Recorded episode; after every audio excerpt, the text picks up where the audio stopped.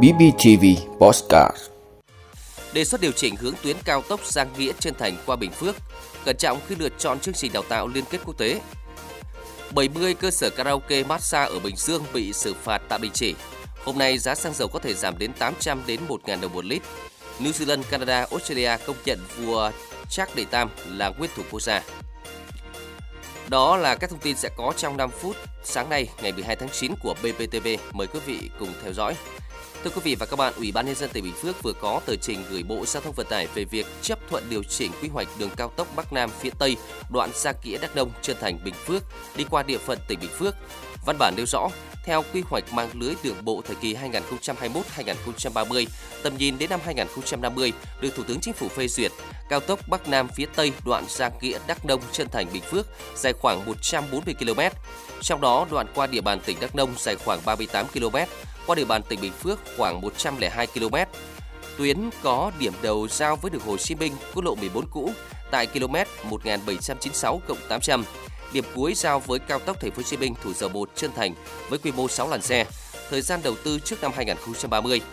Theo phương án đã được duyệt, hướng tuyến dự án cơ bản song song về bên phải quốc lộ 14 hiện hữu hướng Đắk Đông về Bình Phước, khu vực phía đông nam quốc lộ 14 của tỉnh Bình Phước là nơi tập trung phát triển hơn về cơ sở hạ tầng do gần với các tỉnh Bình Dương, Đồng Nai. Trên cơ sở đó, Ủy ban nhân dân tỉnh Bình Phước đề nghị điều chỉnh hướng tuyến cao tốc Gia Nghĩa, Trơn Thành, đoạn qua tỉnh Bình Phước đi cặp song song quốc lộ 14, nằm bên trái quốc lộ 14, trùng với tuyến đường phía đông quốc lộ 14 nối Trân Thành Đắk Nông theo quy hoạch phát triển giao thông vận tải của tỉnh. Cụ thể, phạm vi tuyến được đề nghị điều chỉnh có điểm đầu dự kiến tại km 1827 cộng 000 tại vị trí giáp danh với tỉnh Đắk Nông, chung với tim tuyến đã được Ban Quản lý Dự án đường Hồ Chí Minh cắm cọc tim tuyến. Điểm cuối dự kiến tại km 1925 866 tại vị trí giao với cao tốc Thành phố Hồ Chí Minh, Thủ Dầu Một, Trân Thành tại thị trấn Trân Thành, Bình Phước và đoạn đường dẫn nối tiếp đến đường Hồ Chí Minh, đoạn Trân Thành, Đức Hòa, km 1927 885 dài khoảng 2 km.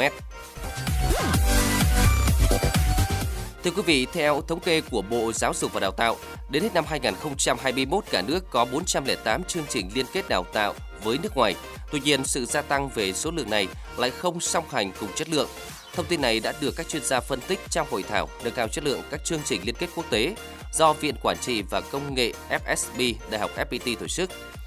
Thực tế, trong gần 180 trường đại học nước ngoài đang triển khai liên kết ở Việt Nam, có tới 63% nằm ngoài danh sách 1.000 đại học tốt nhất thế giới năm 2021.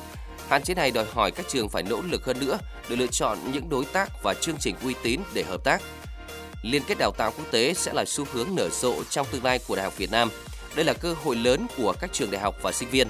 Trong khi nhà trường phải không ngừng đẩy mạnh chất lượng, thì người học cũng phải sáng suốt, cẩn trọng để có được lựa chọn đúng đắn cho tương lai. Thưa quý vị, theo thông tin từ Công an tỉnh Bình Dương, trong hai ngày ngày 9 và ngày 10 tháng 9, cơ quan chức năng trên địa bàn tỉnh đã kiểm tra 128 cơ sở kinh doanh karaoke, massage, nhà hàng.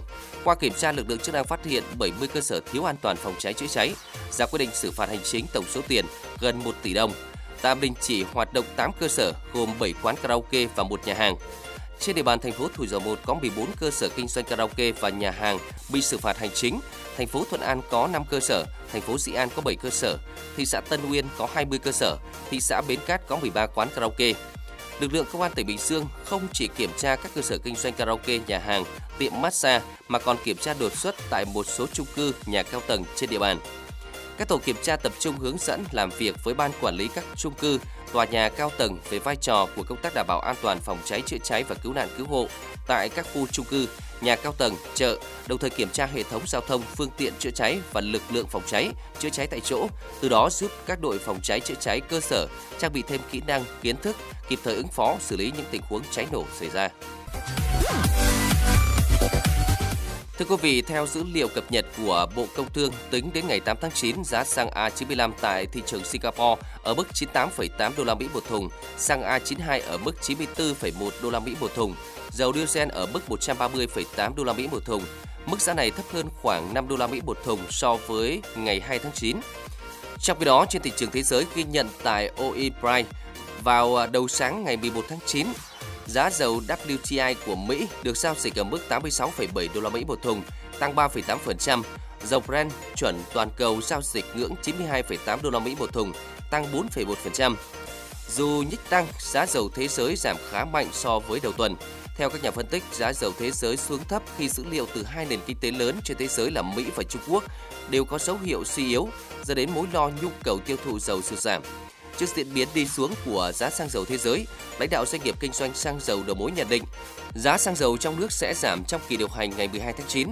Mức giảm cụ thể tùy thuộc vào việc trích lập quỹ bình ổn giá của cơ quan điều hành, nhưng dự báo trong khoảng 800 đến 1.000 đồng một lít. Thưa quý vị, vua Charles đệ Tam chính thức được công bố là nguyên thủ quốc gia tại nhiều nước thuộc khối thịnh vực chung như là Australia, Canada, New Zealand. Tại New Zealand, buổi lễ chính thức công nhận vua Charles đệ Tam là nguyên thủ quốc gia được tổ chức trang trọng ở tòa nhà Quốc hội New Zealand lúc 12 giờ 30 phút ngày 11 tháng 9 theo giờ địa phương. Phát biểu tại buổi lễ, Thủ tướng New Zealand Jacinda Ardern công nhận vua Charles đệ Tam chính thức trở thành nguyên thủ quốc gia của nước này. Tại buổi lễ, Thủ tướng Ardern nhắc lại công lao của nữ hoàng Elizabeth đệ nhị, người đã phục vụ nhân dân New Zealand với nghĩa vụ kiên định trong suốt 70 năm qua. Còn tại Australia, toàn quyền David Hanley chính thức công bố vua Charles đệ Tam là nguyên thủ quốc gia trong buổi lễ có sự tham gia của Thủ tướng Australia Anthony Albanese. Trước đó, Canada ngày 10 tháng 9 cũng đã tổ chức lễ công bố vua Charles đệ Tam là nguyên thủ quốc gia ở Ottawa với sự tham gia của Thủ tướng Canada Justin Trudeau và toàn quyền Canada. Ơn quý vị đã luôn ủng hộ các chương trình của Đài Phát thanh truyền hình và báo Bình Phước. Nếu có nhu cầu đăng thông tin quảng cáo ra vặt, quý khách hàng vui lòng liên hệ phòng dịch vụ quảng cáo phát hành số điện thoại 02713 887065. BBTV, vì bạn, mỗi ngày.